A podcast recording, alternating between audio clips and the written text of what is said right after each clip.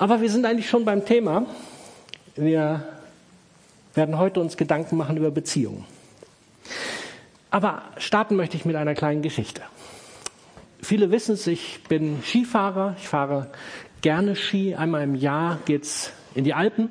Dies Jahr leider nicht. Aber ich erinnere mich, vor einigen Jahren, Skifahren war wieder alles fest gebucht. Es war alles klar. Ich freute mich auf diese Skiwoche und auf dem Weg morgens zur Arbeit, ich radel mit dem Fahrrad, alles war wunderbar, es war trocken, es war unter Null. Und ich fahre in die eine Kurve rein und plötzlich das Rad unterm Hintern weg, ich aufs Knie geknallt. Und während ich da noch lieg und versuche mich zu sortieren, kommt die nächste Person und knallt auch noch gleich um. Genau in dieser Kurve war Eis. Und als ich dann wieder so bei Bewusstsein war und mein Knie weht hat, dachte ich, oh, ich will Skifahren. Kennt ihr das auch? Da habt ihr etwas vor euch, was, was euch wichtig ist. Und bei mir war es in diesem Moment das Skifahren. Später hatte das zur Folge, immer wenn ich mich zum Skifahren vorbereitete, fuhr ich vorsichtiger und dachte mir bloß nicht hinfallen, damit ich Skifahren kann.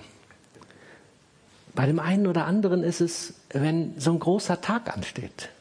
Stellen wir uns mal eine Hochzeit vor. Was, was macht man nicht alles? Wie, wie vorsichtig wird man, wie, wie sehr bereitet man Dinge vor, wenn man so ein großes Ding vor sich hat. Oder die erträumte Reise, die irgendwo hingeht und du träumst schon drei, vier, fünf Jahre davon, dass ihr euch das mal leistet und dann kommt sie näher und du hast so diesen Gedanken, bloß nichts dazwischen. Ja, man, man versucht alles dran zu setzen, man sortiert alles, man guckt, dass alles bereitet ist, man bereitet alles vor es darf nichts dazwischenkommen. Man will um jeden Preis diese Reise machen, diesen Hochzeitstag genießen.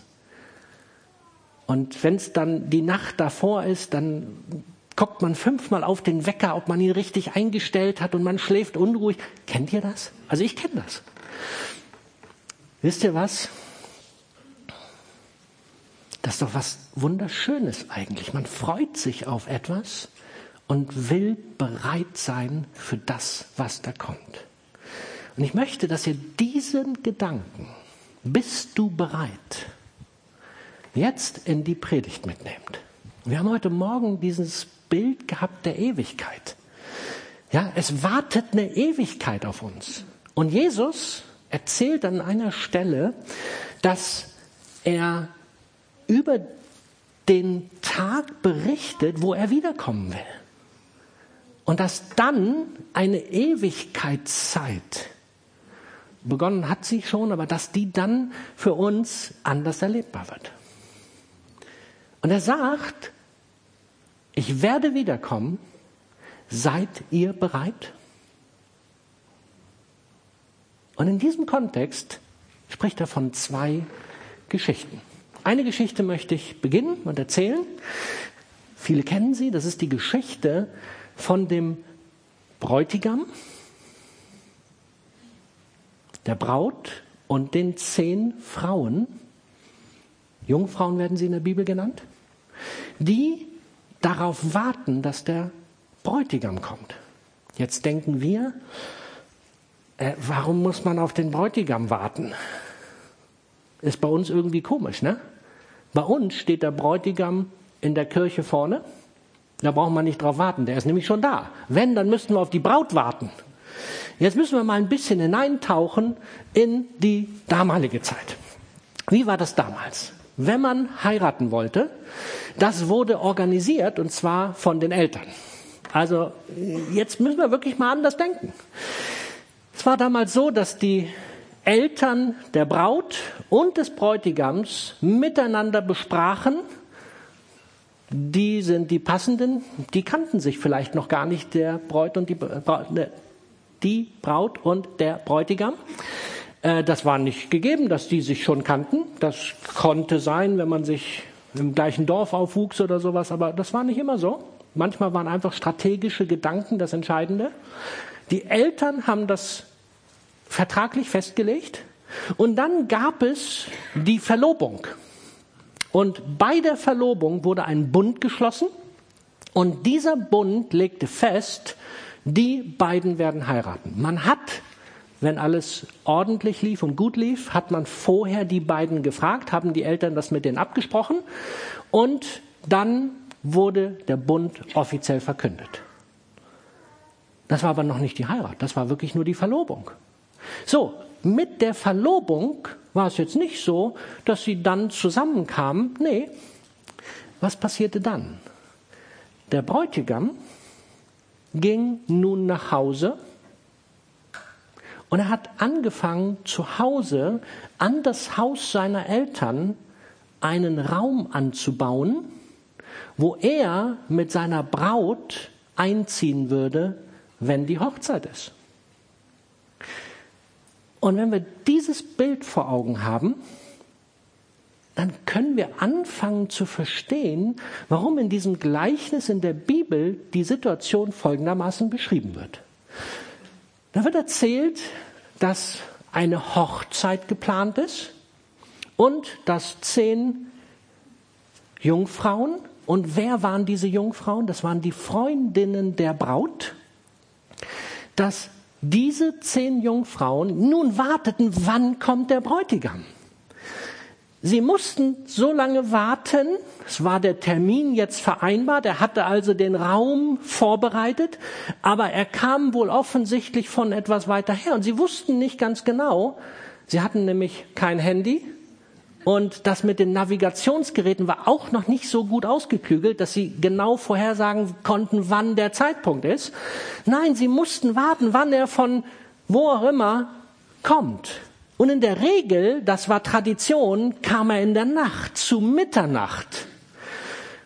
Und wie das so ist, damals gab es auch noch keinen Strom, mit dem Licht war das auch noch nicht so gut, sie mussten Öllampen benutzen.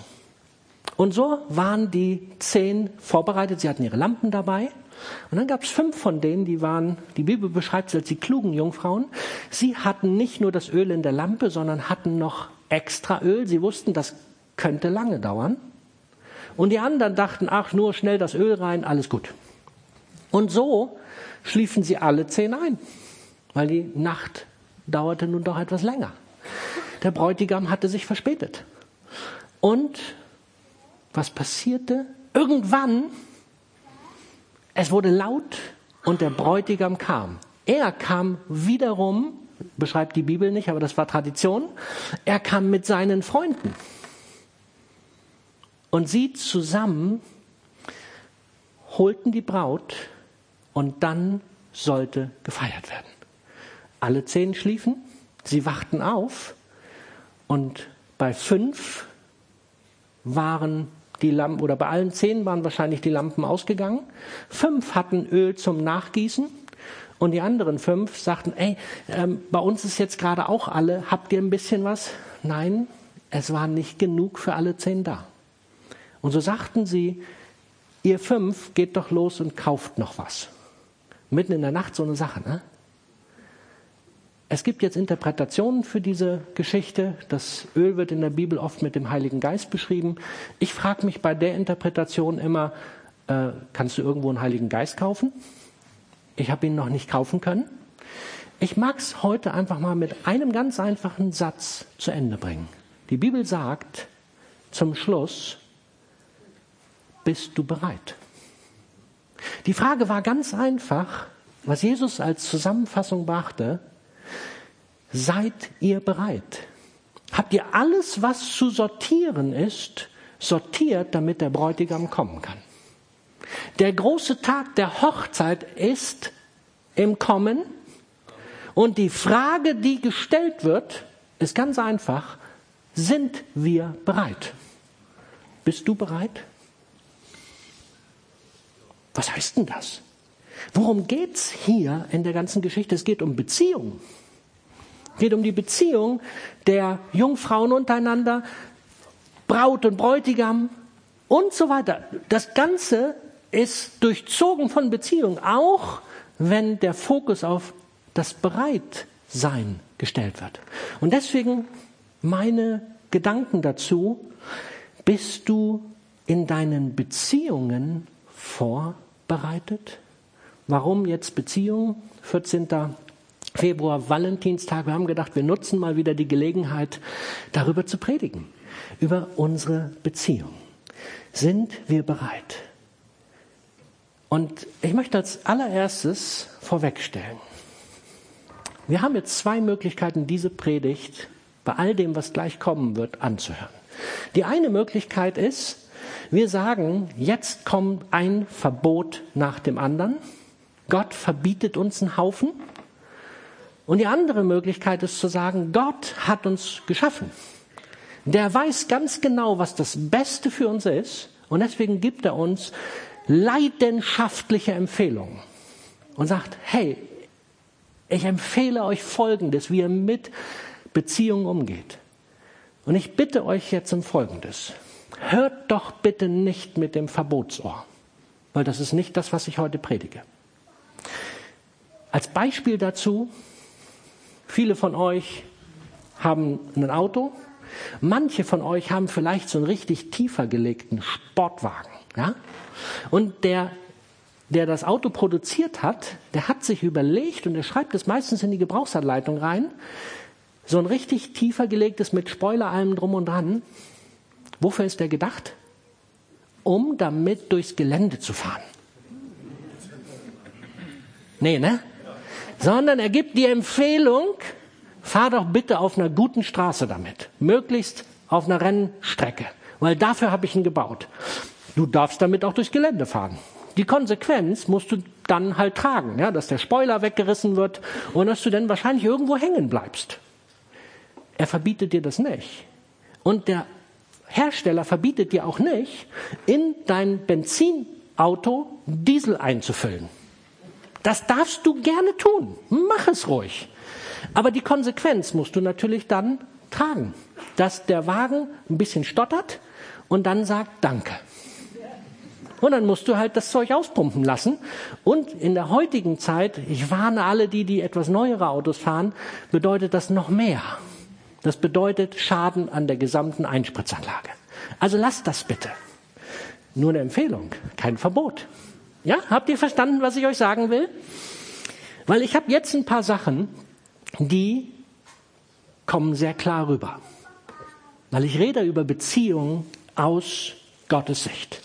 Wir fangen an, warum sind Gott Beziehungen so wichtig? Die Beziehung zwischen Menschen sind ein Abbild von dem, was Gott, Vater, Sohn und Heiliger Geist leben. Die leben eine 100% perfekte Beziehung und wir als Menschen sind Beziehungswesen. Gott hat uns so geschaffen. Nicht nur Beziehung zwischen Mann und Frau, ganz allgemein Beziehung untereinander. Gottes Idee für dich und mich ist, leb gute Beziehung. Und wir können das lesen ähm, am Anfang der Bibel, 1. Mose 1.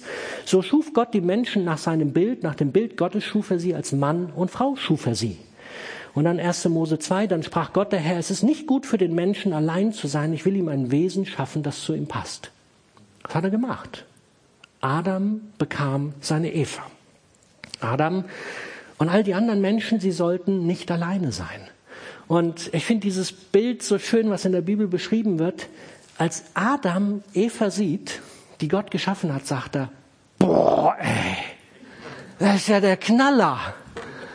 Das ist ja genau das, was ich haben wollte. Das ist ja voll die Ergänzung zu mir. Voll der Brüller, ja. So, so ist es doch eigentlich. Kennt ihr das auch? Da lauft er durch die Weltgeschichte und plötzlich ist da so ein Gegenüber.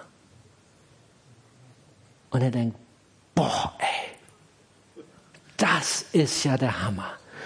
Auf die Person habe ich schon immer gewartet. Ja, das ist Gottes Idee. In der heutigen Zeit sind wir natürlich jetzt in eine spannende Geschichte reingerutscht. Die Bibel beschreibt Mann und Frau in der Partnerschaft. In der heutigen Zeit, da gibt es da so manch andere Dinge, die dann möglich werden. Da ist dann Mann und Mann, Frau und Frau. Und dann das Divers kann ich noch nicht so ganz einsortieren, was man damit macht, aber ist ja heute auch normal. Zumindest im Pass oder wird immer mehr normal. Nee, bei Gott ist das gar nicht normal. Gottes Idee ist eine andere. Gottes Idee von Anfang an war Mann und Frau in der Ehe. Und ansonsten Beziehungen in Freundschaften. Aber nicht für die Ehe. Und von daher, lasst uns einfach hören, was die Idee Gottes ist. Die Idee Gottes ist bis heute, hat sich nicht geändert. Er möchte Ehebeziehungen zwischen Mann und Frau. Und er hat nicht so eine merkwürdigen Konstellationen, wo man nicht mehr weiß, was Mann und Frau ist. Also ich kann euch eins sagen, wenn wir die Augen aufmachen, wissen wir ganz genau, ob Mann oder Frau. Ist relativ einfach. Es gibt da schwierige Sachen, was die Psyche betrifft. Darauf gehe ich heute nicht ein. Und auch mag ich uns ermutigen, dass wir einfach von dem Hersteller, von dem, der produziert hat, von unserem Gott, die Empfehlungen so nehmen, wie sie einfach sind.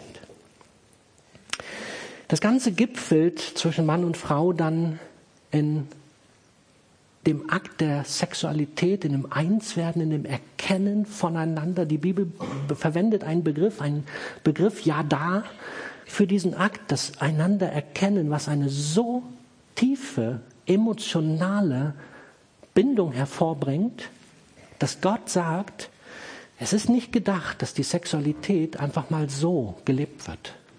Man probiert mal aus. Wir probieren mal, ob das miteinander passt. Sexualität ist Gottes Idee für die Ehe. Nicht, weil er uns den Spaß verderben möchte, sondern weil er weiß, wie tief die Bindung ist. Und weil er sich, weil er uns diese tiefe Bindung in der Sexualität geschenkt hat und schützen möchte vor Verletzung. Das ist die Idee dahinter. Mehr möchte er nicht. Er möchte uns nichts rauben, er möchte uns nichts wegnehmen. Gottes Idee ist immer, dass wir das Beste haben, was er für uns bereitet hat. Niemals uns beschneiden, uns was wegnehmen, sondern aus Schutz möchte er uns Gutes tun. Bitte habt das immer bei dem, was ich sage, im Hinterkopf. Wir alle sehnen uns nach Beziehung. Wir alle sehnen uns nach dem Partner. Und doch weiß ich, dass manche auch hier sitzen, die keinen Partner gefunden haben. Und ich gebe ganz ehrlich zu, da habe ich keine Lösung für. Ich kann euch dann nicht sagen, so und so funktioniert's. Gottes Idee ist, dass wir Partner finden und für die Zeit, wo wir das nicht haben, dürfen wir Beziehungen in einer Qualität so gut wie es halt geht miteinander leben. Aber ich habe nicht die Lösung und die Antwort für uns Singles oder für die, die als Singles in unserer Mitte sind. Und doch mag ich für alle sagen, hey, es gibt etwas, was Gottes Idee ist. Und meine Erfahrung ist, dass Singles ja auch die Sehnsucht haben, den Mann oder die Frau zu finden. Jetzt haben wir vielleicht einen Partner gefunden, dann kommt die Zeit des rosaroten Verliebtseins. Manche von uns wissen das noch. Das mag bei dem einen oder anderen, wie wir heute gehört haben, 40 Jahre her sein. Bei anderen ist es gerade erst gewesen. Aber wisst ihr, oft ist es dann so, dass nach der rosaroten Phase des Verliebtseins die Phase kommt des Ah, wieso bist du auch? Und plötzlich ist das Verliebtsein weg. Und dann kommt die Erkenntnis, das, was ich an dem anderen geliebt habe, ist aber ganz schön nervig, ne? Ist ja unerträglich, wie dieser Typ oder Typin sich verhält.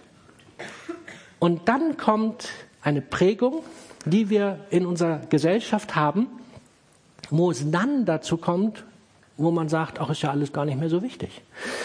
Wir wechseln halt mal den Partner aus. Ich gucke nicht zu oft Filme, die so schnulzenmäßig unterwegs sind.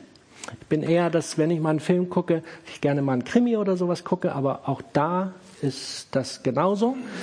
Aber ich habe gestern einen Film geguckt, den Bergdoktor. Wie ich dahin gekommen bin, ich kann es euch sagen. Ich fahre so gerne in Elmau Ski. Und da sind so wunderschöne Bilder von der Ecke in Elmau. Der wilde Kaiser. Und ob ihr es glaubt oder nicht, ihr Lieben, wisst ihr, worum es ging? Es ging nur darum, dass die Ehebeziehung, die gekriselt hat, durch eine weitere, in diesem Fall war es eine Frau, ergänzt wurde und es den ganzen Film darum ging, wie konnte es gelingen, die Frau lag im Koma, der Mann hatte schon die Beziehung mit der anderen Frau begonnen und man fing an mitzufiebern, dass er dann die andere Frau kriegte. Ihr lieben Leute, ihr habt gedacht, ich spinne. Aber das, das begegnet uns nicht nur in Schnulzen beim Bergdoktor, das begegnet uns in jedem Film der heutigen Zeit. Dass wir etwas vor Augen gemalt bekommen, was nur noch damit zu tun hat, was will ich eigentlich? Und das, was ich kriege, ist das Maß aller Dinge. Wir lassen uns von unseren Gefühlen bestimmen und wenn das eine nicht mehr passt, dann wird es weggeworfen und dann suchen wir uns halt was Neues. Joyce Meyer hat in einer Predigt ausgedrückt für alle die, die sich über ihren Partner beschweren und sagen, oh, der ist so nervig und der Typ ist furchtbar und oder Typin oder was auch immer. Joyce Meyer sagt dazu, liebe Ehefrau, lieber Ehemann, es gibt tausend Singles, die dir liebend gern deinen Partner abnehmen würden.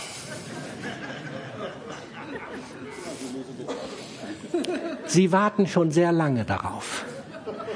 Aber wisst ihr, das ist nicht Gottes Idee.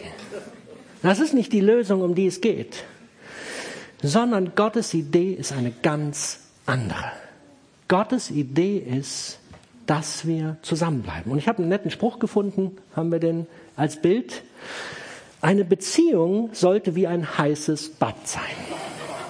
Einlassen, genießen und bleiben, bis man schrumpelig wird. Als ich das heute Morgen meiner Frau vorgelesen habe, hat sie erstmal gelacht und dann sagte sie, muss man schrumpelig werden? Hey, das passiert einfach. Das können wir nicht ändern. Wir alle werden, wenn wir so lange durchhalten, irgendwann schrumpelig.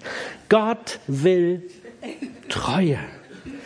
Und jetzt wird Gott leidenschaftlich bei dem, was ich euch jetzt vorlese. Malachi 2, ab Vers 10. Haben wir nicht alle denselben Vater? Hat uns nicht ein Gott geschaffen? Warum können wir dann einander nicht treu sein, sondern brechen den Bund unserer Väter? Vers 13.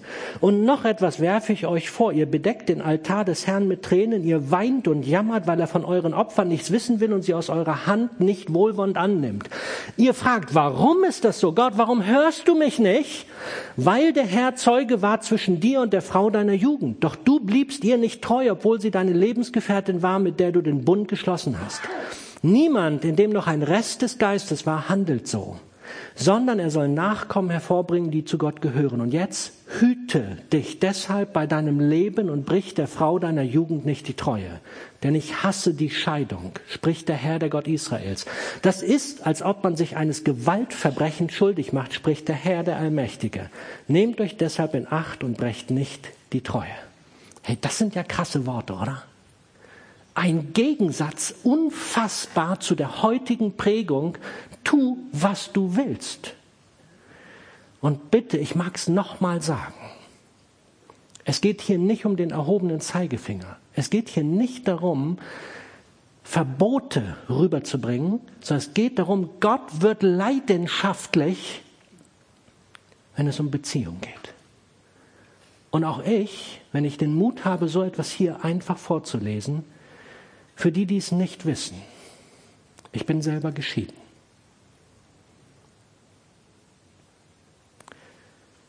Und ich rede aus Erfahrung. Ich rede, weil ich weiß, was es bedeutet, wenn wir eine zerbrochene Ehe haben. Und ich möchte, dass niemand, niemand hier und wer auch immer es hören mag, das durchleben muss. Weil zerbrochene Beziehungen kosten einen sehr, sehr hohen Preis. Und ich bitte euch inständig, nicht aus Verbot, sondern weil unser Gott etwas Besseres für uns hat. Und bitte nehmt nicht die Prägung unserer Zeit, sondern nehmt das, was Gott für uns vorbereitet hat, als einen höheren Maßstab. Ich bitte euch, lasst uns doch, wenn Ehen vor dem Scheitern sind, um sie kämpfen. Lasst uns doch alles tun, was uns möglich ist, dass sie nicht zerbrechen. Und es gibt mehr, als wir uns denken.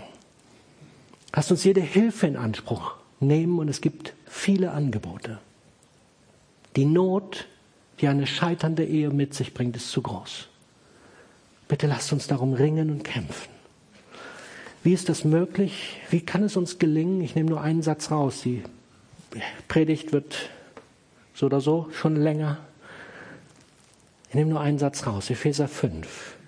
Deswegen sage ich noch einmal, dass jeder Ehemann seine Frau so lieben soll, wie er sich selbst liebt. Wir lieben Ehemänner.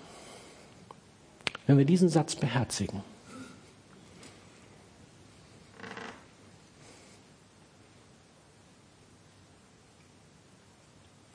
dann kann es funktionieren. Unsere Frauen wollen geliebt sein.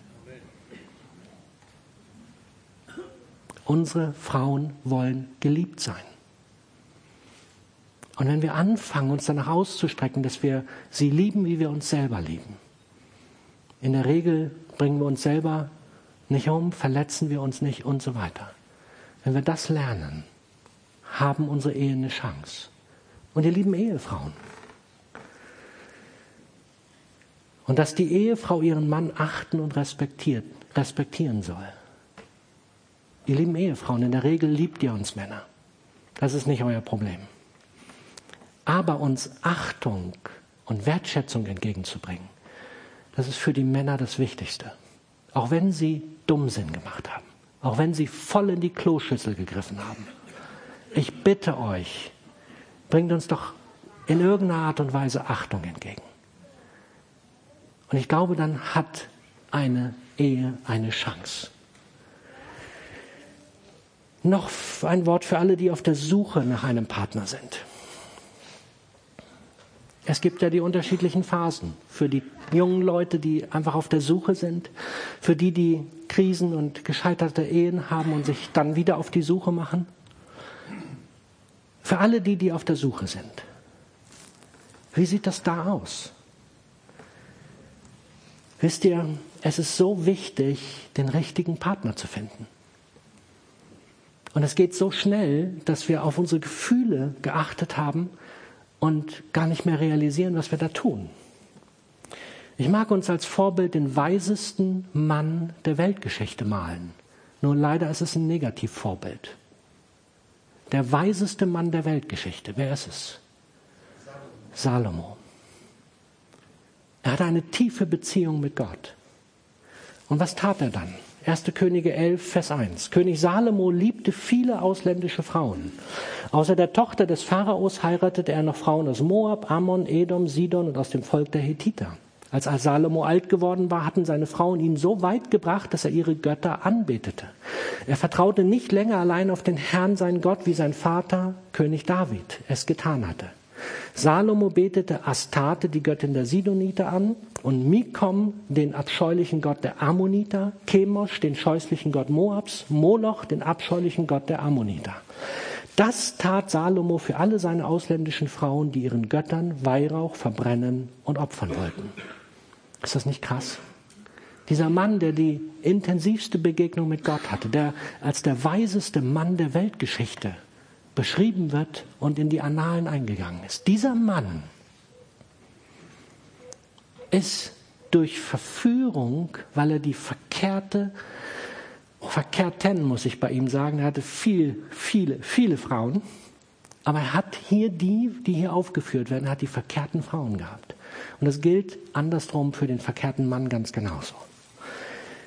Er hat sich verführen lassen und er ist auf Abwege gekommen.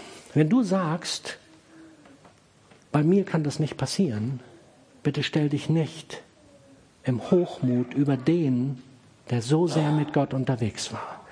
Ich mag dich darum bitten, schau doch genau hin, welche Werte, welchen Glauben, welche Art zu leben derjenige hat, mit dem du eine Beziehung eingehen willst.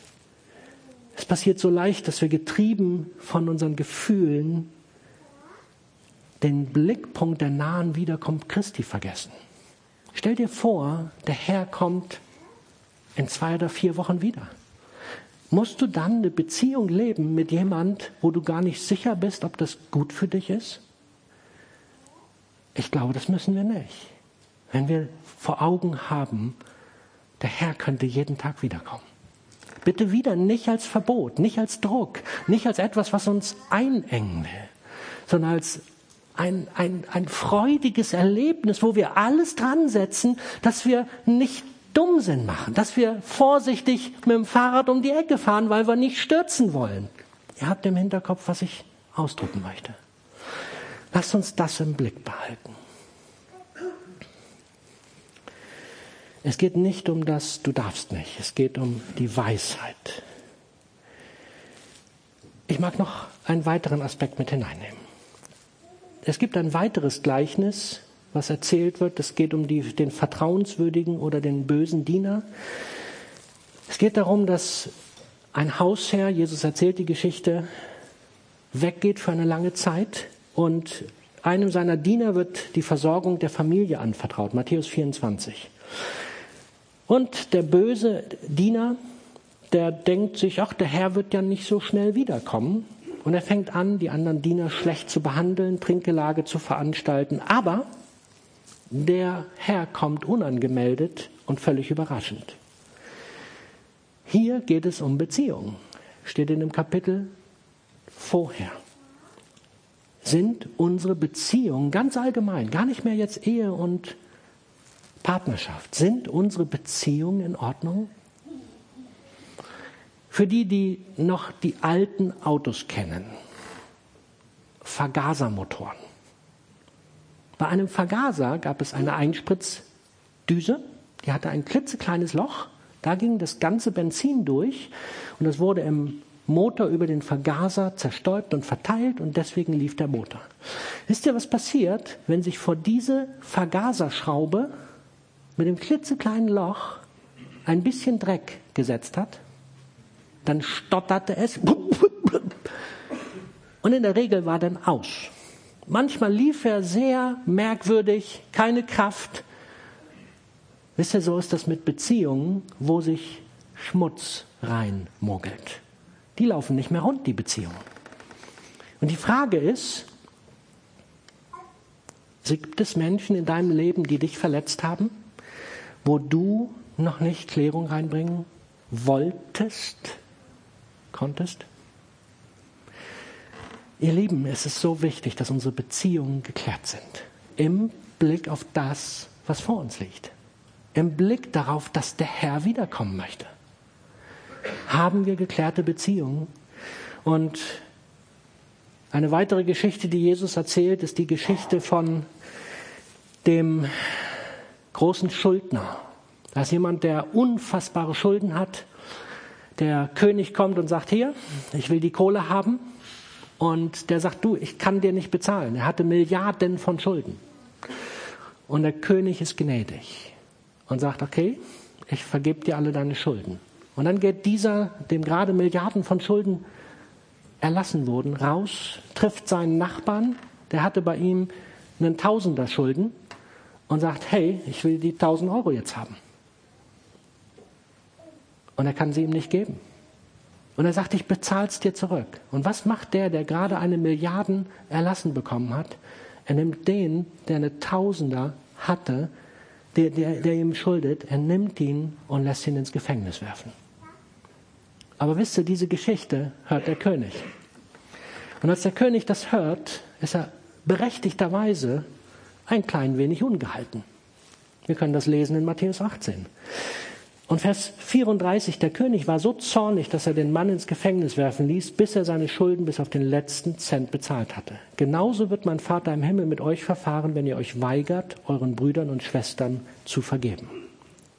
Oh, jetzt ist aber die Keule doch rausgekommen, ne? Jetzt habe ich sie doch so richtig rausgeholt. Nee, habe ich nicht.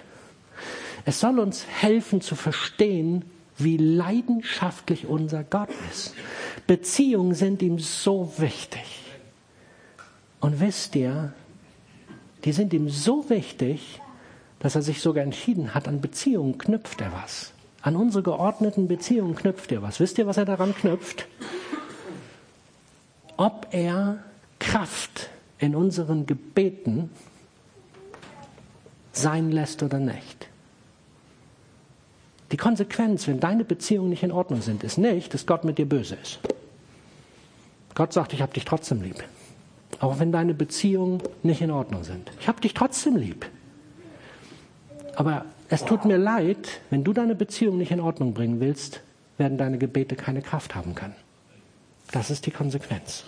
Haben wir eben gelesen, Maleache 2. Und noch etwas werfe ich euch vor, ihr deckt den Altar des Herrn mit Tränen, ihr weint und jammert, weil er von euren Opfergaben nichts wissen will. Warum? Weil eure Beziehungen nicht in Ordnung sind. Lass uns das doch bitte mal vor Augen haben. Gott möchte unsere Beziehungen in Ordnung haben. Und die Kraft unserer Gebete hat er sich entschieden, koppelt er einfach daran, wie wir mit Beziehungen umgehen. Ihr könnt das auch lesen in 1. Petrus 3. Ja, damit ihr glaubt, das ist nicht nur ein alttestamentlicher Text, im Neuen Testament gibt es den auch. 1. Petrus 3, ich ziehe es denn ganz kurz raus. Ebenso gilt das für euch Männer. Euer Verhalten gegenüber euren Frauen soll von Achtung geprägt sein. Begegnet ihnen verständnisvoll, denn sie sind die Schwächeren. Und vergesst, vergesst nicht, dass sie, wie ihr, das ewige Leben von Gott geschenkt bekommen, damit eure Gebete nicht vergeblich sind. Und wir können das dann in elf noch lesen. Wende dich ab vom Bösen und tue Gutes. Bemüht euch mit anderen in Frieden zu leben. Der Herr beschützt die, die das Rechte tun. Er wird ihre Gebete erhören. Krass, oder? Silas, darf ich euch nach vorne bitten? Wir haben jetzt einen Haufen Futter. Und wisst ihr was? Wir haben erlebt, dass der Heilige Geist hier ist. Der redet zu uns. Darf ich euch jetzt was sagen? Der redet jetzt zu dir. Die Frage ist nur, was machst du damit?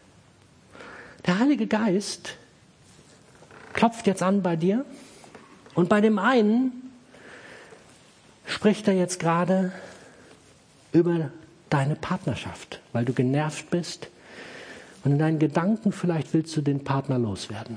Nein, nach außen hin nicht. Aber in deinen Gedanken spielst du immer schon wieder mal durch, wie wäre es, wenn der Partner nicht mehr wäre. Und der Heilige Geist klopft an und sagt, pass bitte auf. Willst du bereit sein für das, was kommen wird? Bei dem anderen ist es, dass jemand anders in dein Leben getreten ist. Gefühle sind in dir aufgestiegen. Und Gott ruft dich und sagt, bitte bleib treu. Mach das nicht. Gott ist da sehr leidenschaftlich. Er will keine Scheidung. Er liebt uns viel zu sehr, als dass er uns mit der Not der Scheidung konfrontieren möchte. Bitte, mach das nicht. Und dann spricht Gott den an, dem jetzt plötzlich etwas hochpoppt. Da ist Dreck, was du in deiner Beziehung zugelassen hast. Da ist etwas zwischen dich und irgendjemand gekommen. Geht nicht nur um Partnerschaft. Und Gott sagt, hey, der Motor kann nicht vernünftig laufen, wenn du nicht dafür sorgst, dass das wieder in Ordnung kommt. Vergib, lass los. Du wunderst dich, warum deine Gebete keine Kraft haben. Lass dir doch vom Heiligen Geist zeigen, wo du zugelassen hast, dass Beziehungen zerstört sind bei dir. Und wenn du auf der Suche bist und deinen Partner suchst, lass dir doch vom Heiligen Geist zeigen, ob der Partner, für den du Gefühle empfindest, auch der richtige ist. Gott hat jemand vorbereitet.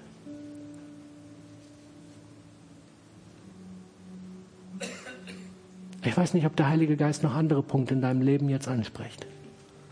Aber ich bitte dich um eins. Geh nicht aus diesem Gottesdienst, ohne dass du Gott eine Antwort gibst und möglichst eine Antwort, wo du dich korrigieren lässt. Wo du sagst, Gott, gib mir die Kraft dafür, ich schaffe das nicht alleine. Ich brauche deine Hilfe. Ich brauche es, dass du mich durchträgst und mir hilfst, dass ich das schaffen kann. Und Gott sagt, ja, ich gebe sie dir. Ich bin mit dir. Ich will dich führen und leiten. Ich liebe dich so sehr. Ich werde dich nicht verstoßen. Ich habe dich nicht verstoßen. Ich liebe dich viel zu sehr. Aber geh nicht weiter so. Tu das nicht wieder. Mach das nicht. Lass dich nicht drauf ein.